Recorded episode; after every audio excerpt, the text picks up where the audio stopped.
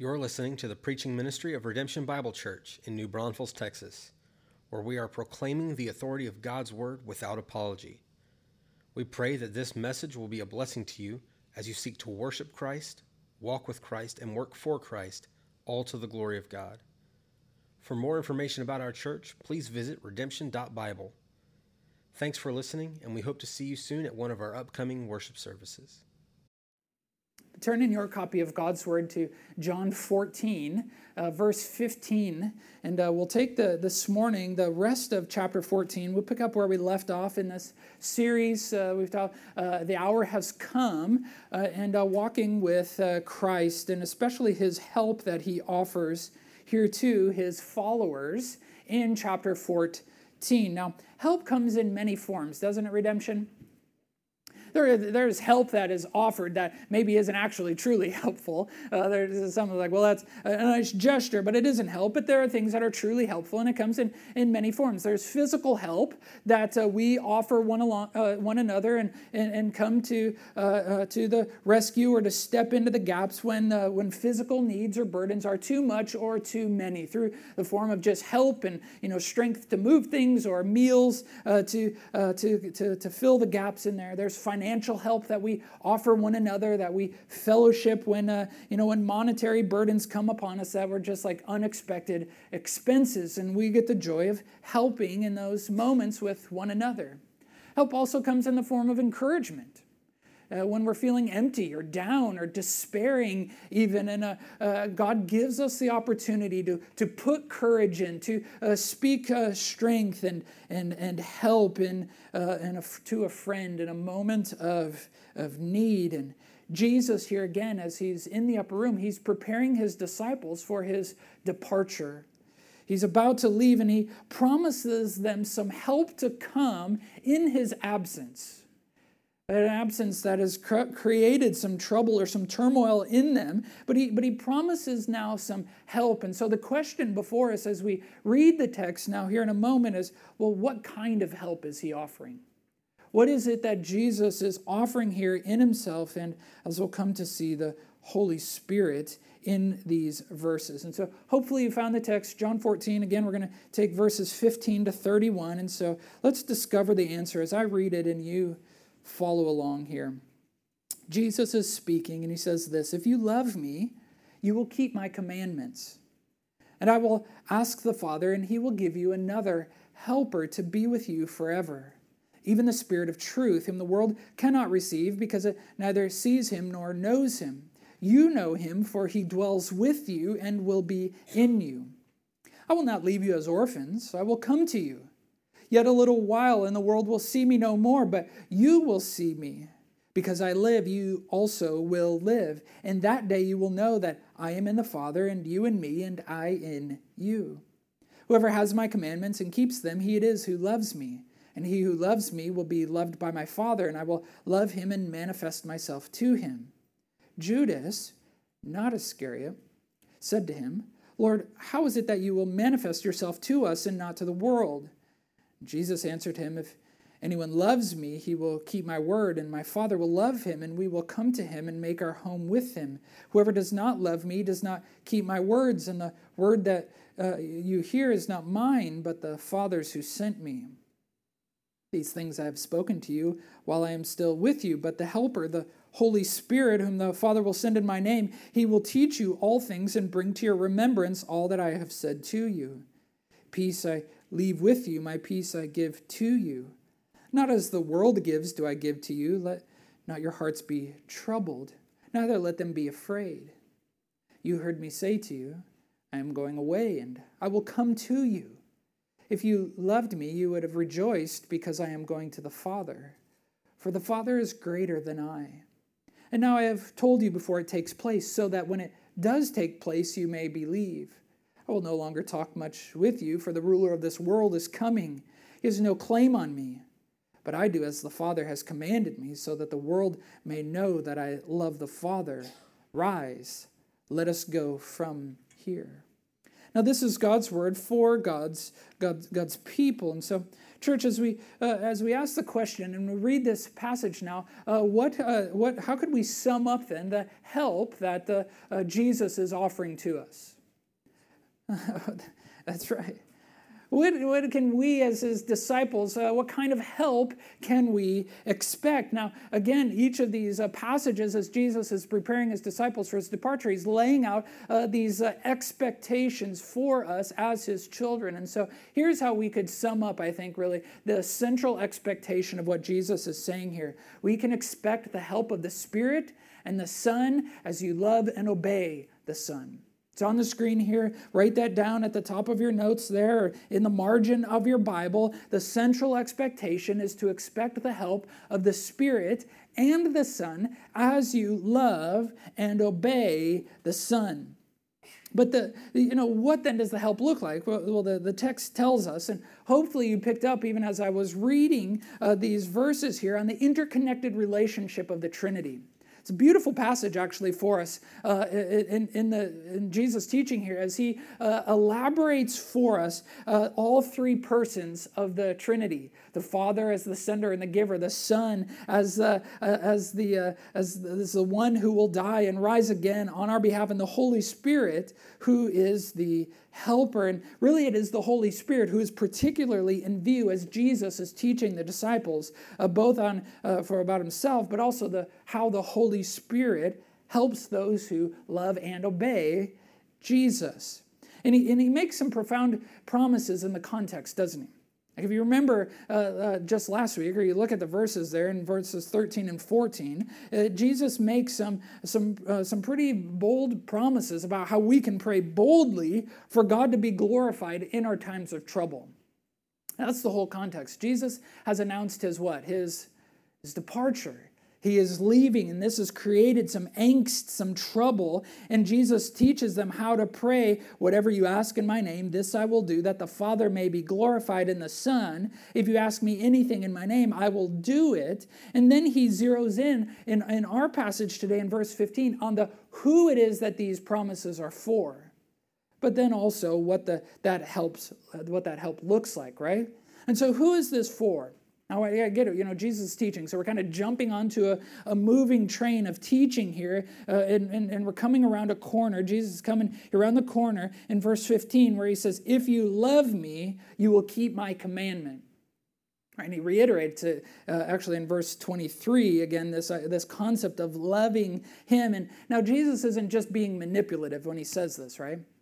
Like, if you just listen to what I say, then I would know that you love me. Like, he's not just trying to coerce them or manipulate them into loving them. He's really just making a statement of reality that if, if you love me you will you will actually uh, obey my commandments or obey my uh, obey my word we could also say it like this well since you love me you will then keep my commandments or in other words, to say that it, the, the proof of our love for Jesus is demonstrated in the obedience of our life, of whether or not we obey his commands, we obey his word.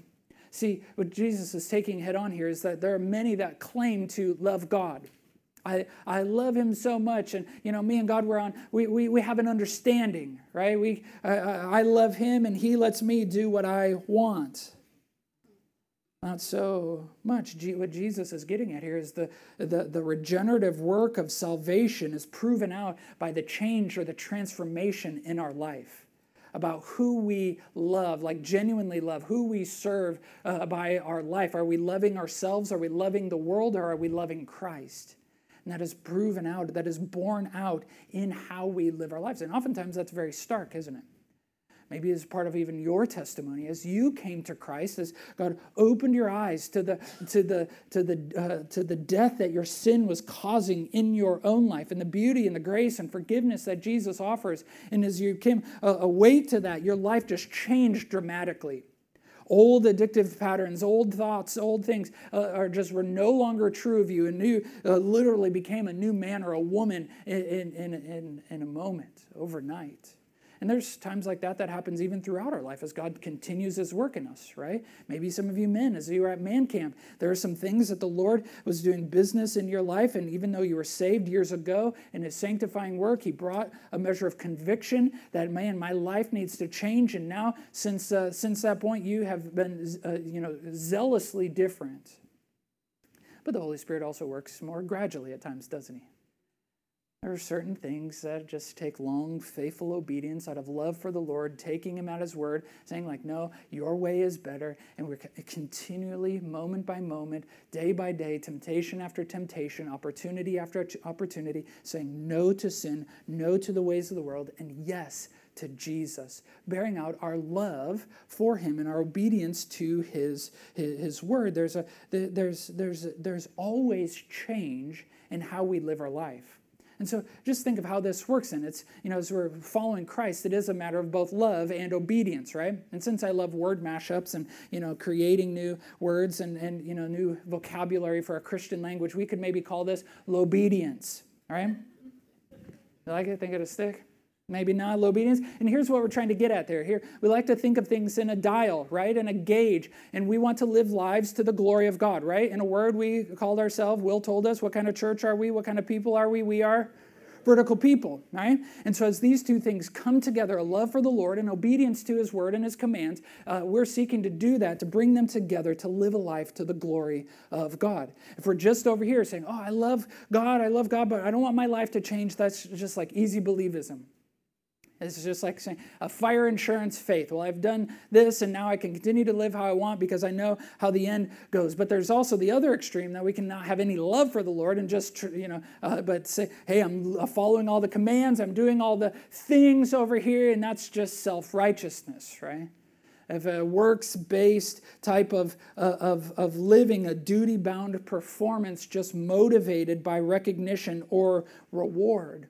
But John here uh, recording for us Jesus' words of these two things coming together. He'll actually elaborate far more in the letter that we know as First John on how this love for the Lord and obeying his commandments come uh, together. And I encourage you to read First John this week and to discuss it and discuss it in your small groups even here. And so, so why do we bring all this out? Well, this is who this is this help is for those who love and obey Jesus. And so, okay, I think we got that, but what then does that help look like? What can we expect? That's the that's the question of the hour, right? What can we expect here? How, what type of help?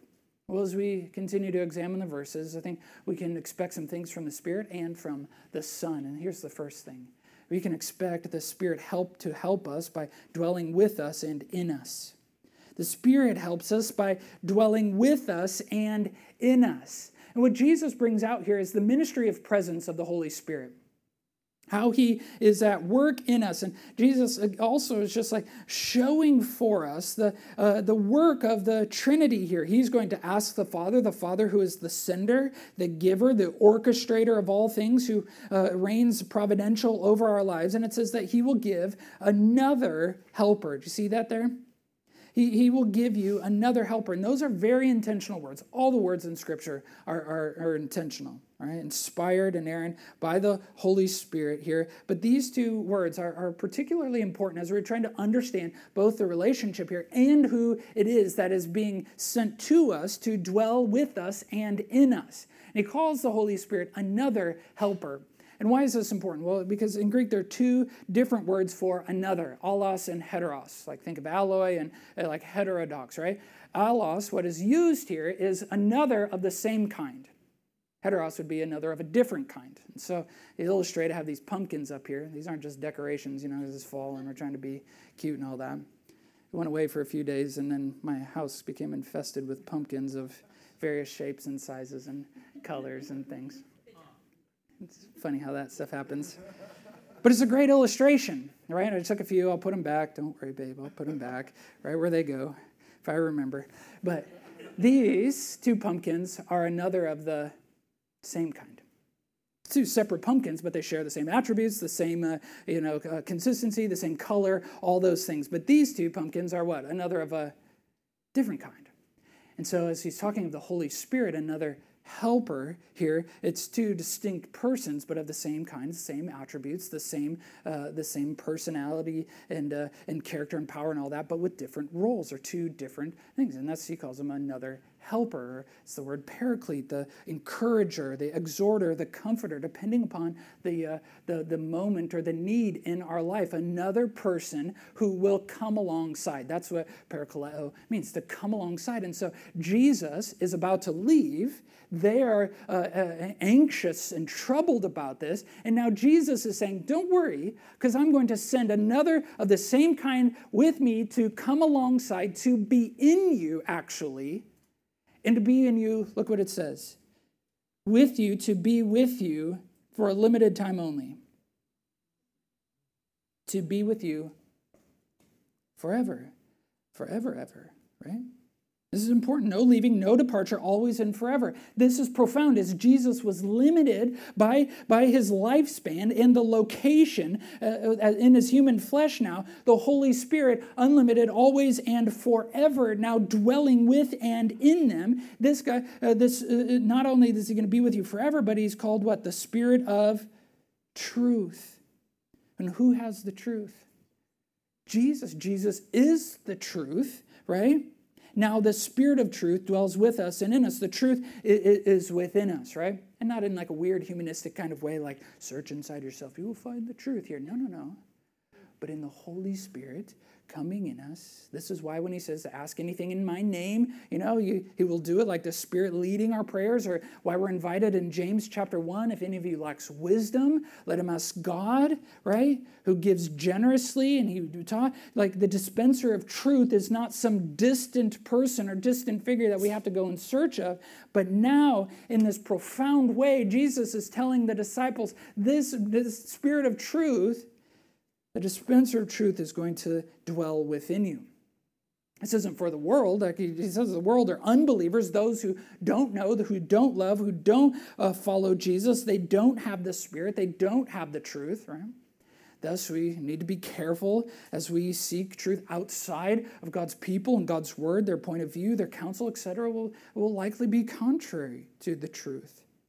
And so think of it this way the truth that Jesus is offering his disciples, he's promising to them and to us today who love and obey Jesus that in our times of trouble, they're searching for the, the truth, whether it's the truth to be saved or the truth in, in this conflict or the way forward in our confusion. You can know this without a doubt that you have help and you are not alone. For the Holy Spirit comes alongside and the Holy Spirit comes inside. He is the helper, the one who dwells with and will be in you. And that's incredible, isn't it? No matter where you are, no matter what trouble you find yourself, the Spirit has come alongside and has come inside. And this gives us great assurance, doesn't it? And this, this is what Jesus is, is doing in the next section. See, Jesus the Son, he, he helps us as well. Not only can we expect the Spirit to help us by coming to live in us forever and with the truth, the Son helps us by giving us assurance. Write that down. It's the second point here. Now, the, the Son helps us by giving us assurance in uh, this life and for the future. And so, what Jesus is doing is he's elaborating on truth that he already dropped in the previous section, right? The, his, his future return and his present help that he had just touched on. It was last week for us. If you weren't here, you can listen to it online, or if you've forgotten, it was what we talked about last week. But remember, like it's moments ago for them. Jesus is still just teaching and talking. And so now he's elaborating on what this looks like. And so, how does the Son help those who have the Holy Spirit? By he gives assurance, and assurance particularly of his return. Right, look at verse 18 here. He says, I will leave you, I, or I will not leave you as orphans or like fatherless, but I will come to you.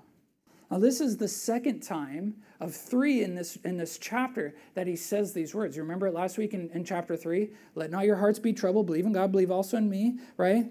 If I go and prepare a place for you, I will come again and will take you to myself, that where I am you may be also. That's verse 3. He says it here and also in verse 28, if you remember, at the very end. He's giving us an assurance that he is coming back. The blessed hope of his return is our fuel for this journey on earth, is it not? That great expectation of that he is could come back at any moment. We may not know where he's going or when or when he's coming, you know, but we can expect that he is, right? And now Jesus is writing this long before the days of, of uh, you know, smartphones and particularly of the Find My app. You all use that? You know, the Find My app on your iPhone, right? You track your spouse, you track your kids, you track others, and when you wonder where they are, you can look it up and find, you know, uh, where where they are, and you know, or when they're going to be home. As you see it, oh, they're they're uh, you know they'll be home in 20 minutes. Now this is all before that, and so when someone would go away on a journey, there was no way to really guarantee when they would be back. Now there could be a time frame. Okay, this is about a week's journey, a 10-day journey, a month journey.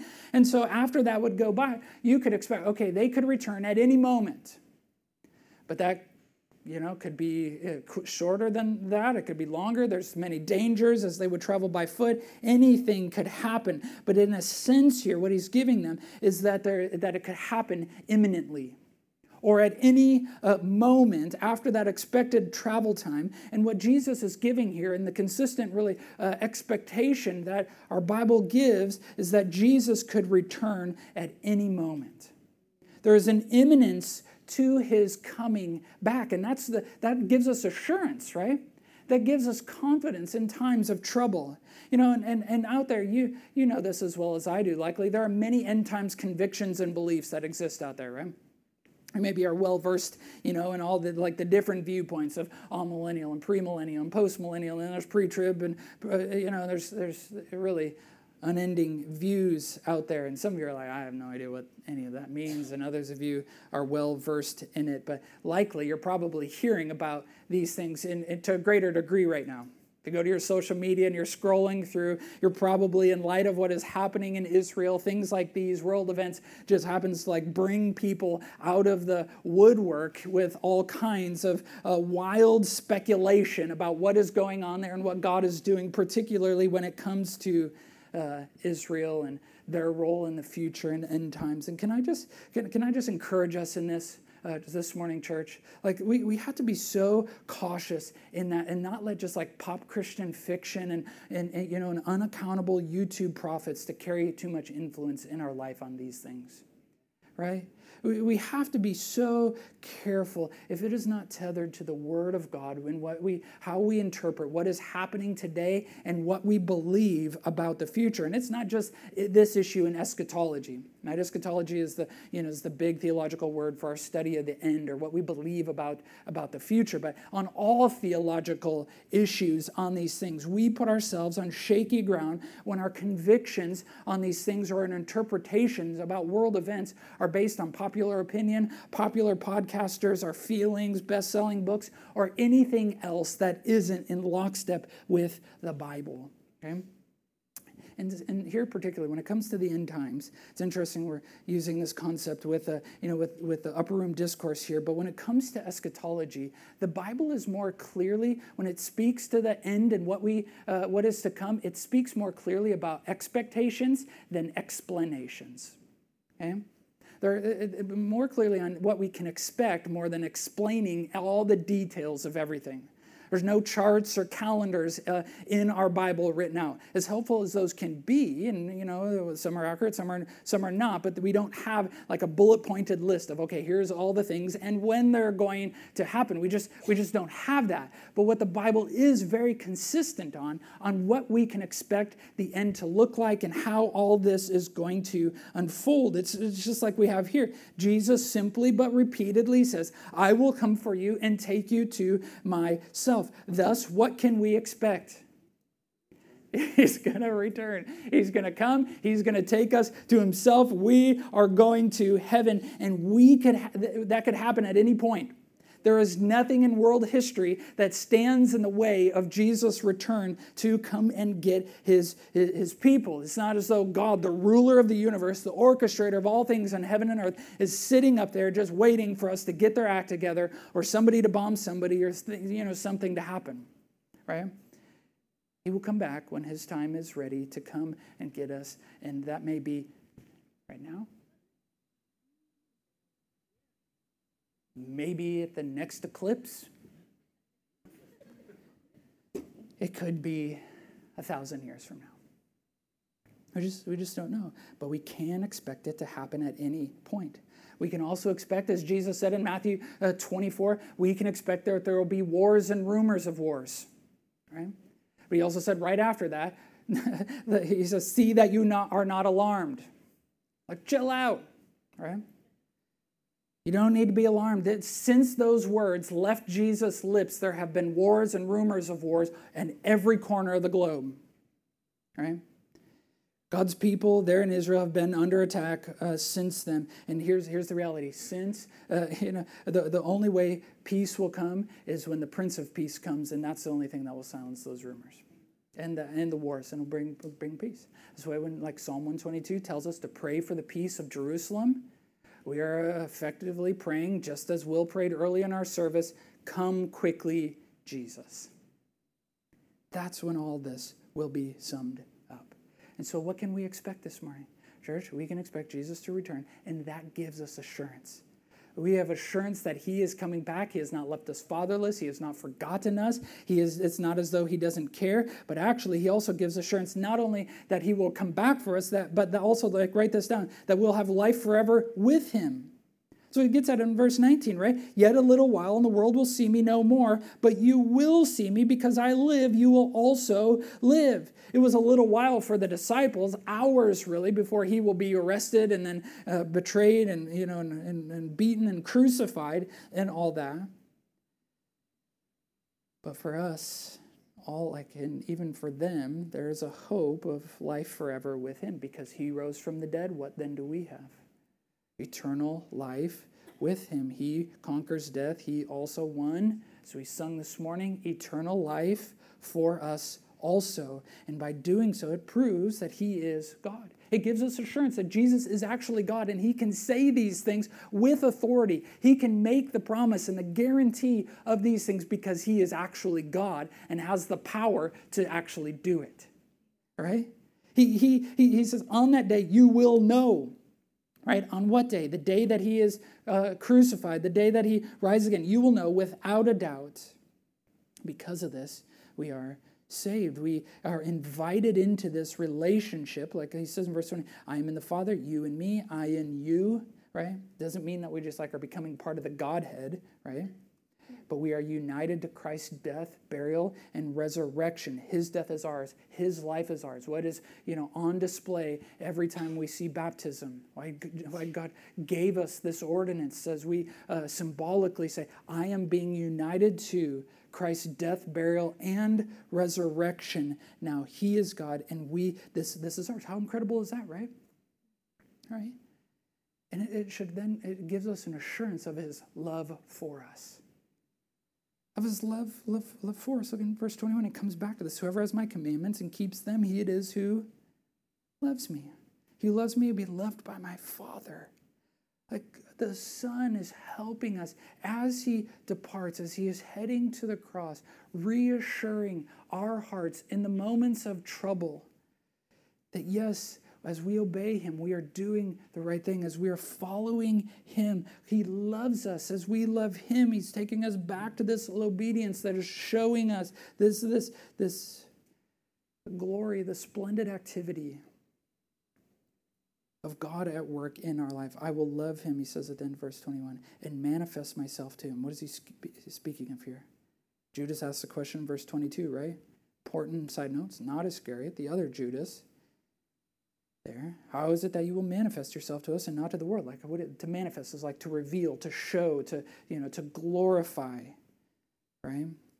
How will how will all this happen? He's like, well, at the cross, the empty tomb, essentially is what he's getting at here. All this is going to make sense.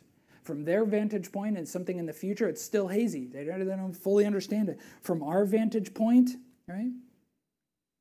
We can see that the death of Christ, the resurrection of Christ, is a reassurance for us that, man, God really loves us. He's just bringing it back to the things that he has said over and over and over. And I'm the Sermon on the Mount, these things about loving him, following him, keeping with him, demonstrating God is loving him. If you don't love him, you're not keeping his word. That is showing that you're, that you're not actually of the Father. And it's these assurances here, it's these things then that the Holy Spirit is who teaches us, who brings to our remembrance as we go through life, right? It's another way that the Spirit helps us in our trouble. Both the Son and Spirit working in tandem with the Father. Also, write this down. Number three, the Spirit helps us by teaching us and reminding us of Jesus' words.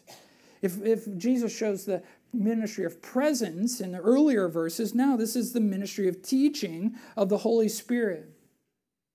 You who are teachers get this. You know, much of our teaching and the content is uh, it's either new information, things you, that are you know new to the hearers in particular, or it's review, it's repetition of things that they already knew, or you're building upon things that you have already covered in prior lessons. And Jesus is doing that very uh, repeating content here, right? I've spoken to you, I'm still with you. He, he, you know, he's, he's already covered that in the context and along the way.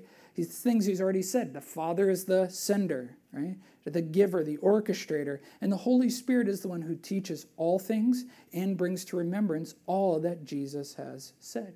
It's very, very important here. And how, maybe the question is, well, then how does he teach, right? We sign up for a class, Holy Spirit, you know, instructed class? The Holy Spirit primarily teaches through the Word of God through the book that we have here in our life. Through this, he uses this word as his primary teaching tool. Now, he uses that's not the only thing. It doesn't mean there aren't other means. As he declares his majesty and glory in creation through music, other people, books, but none of these things, none of these things will run contrary to the word of God.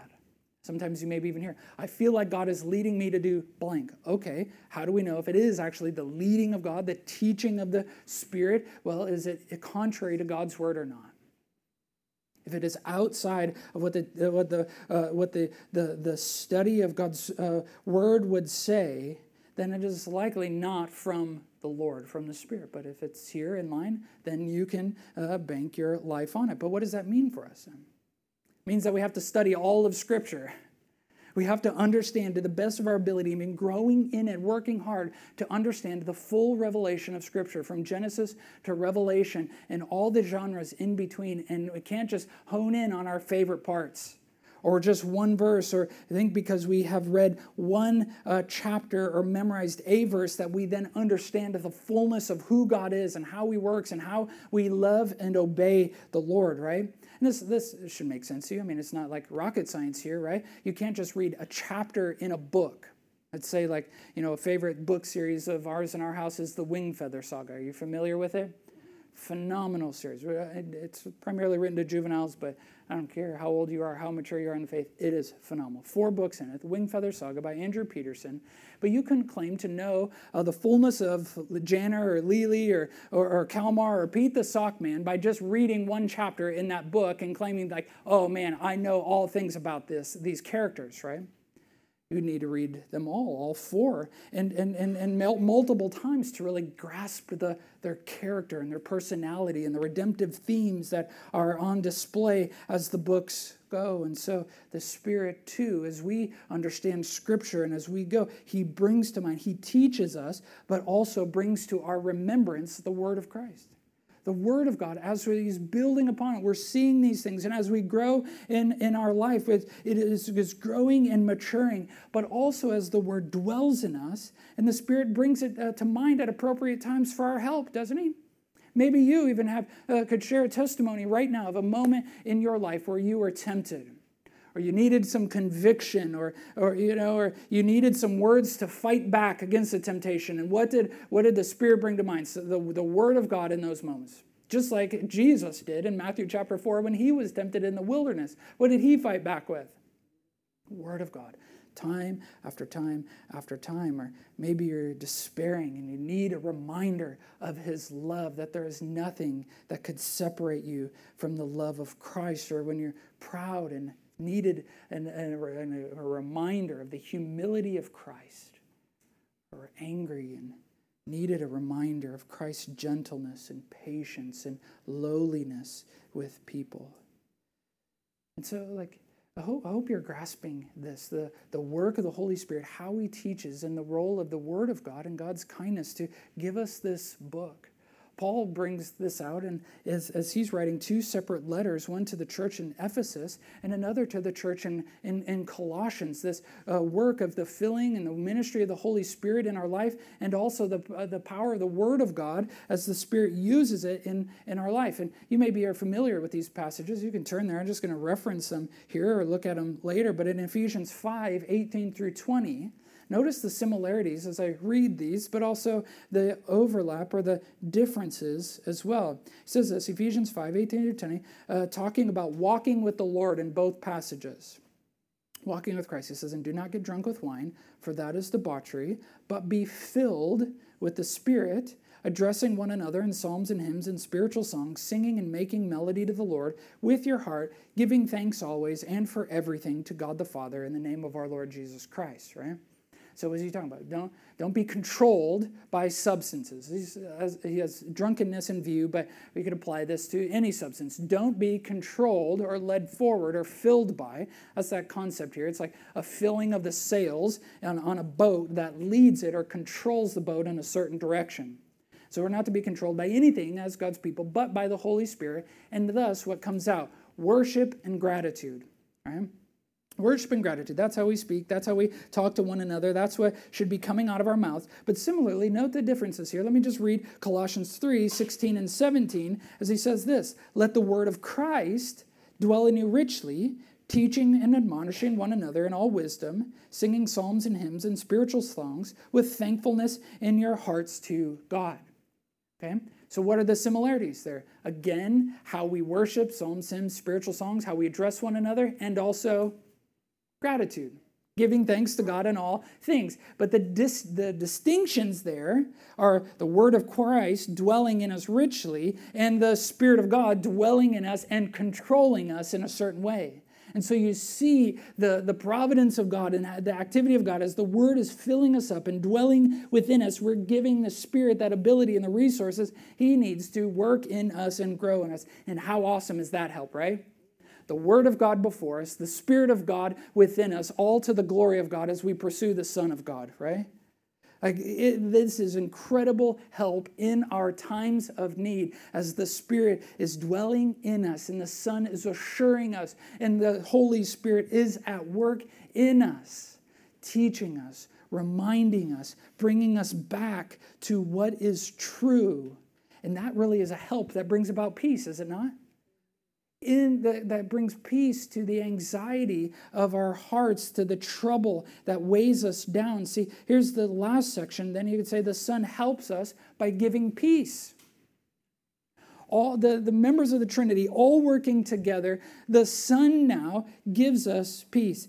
Peace, verse 27 says, I leave with you, my peace I give to you. And it's distinct. It's not as the world gives, do I give to you.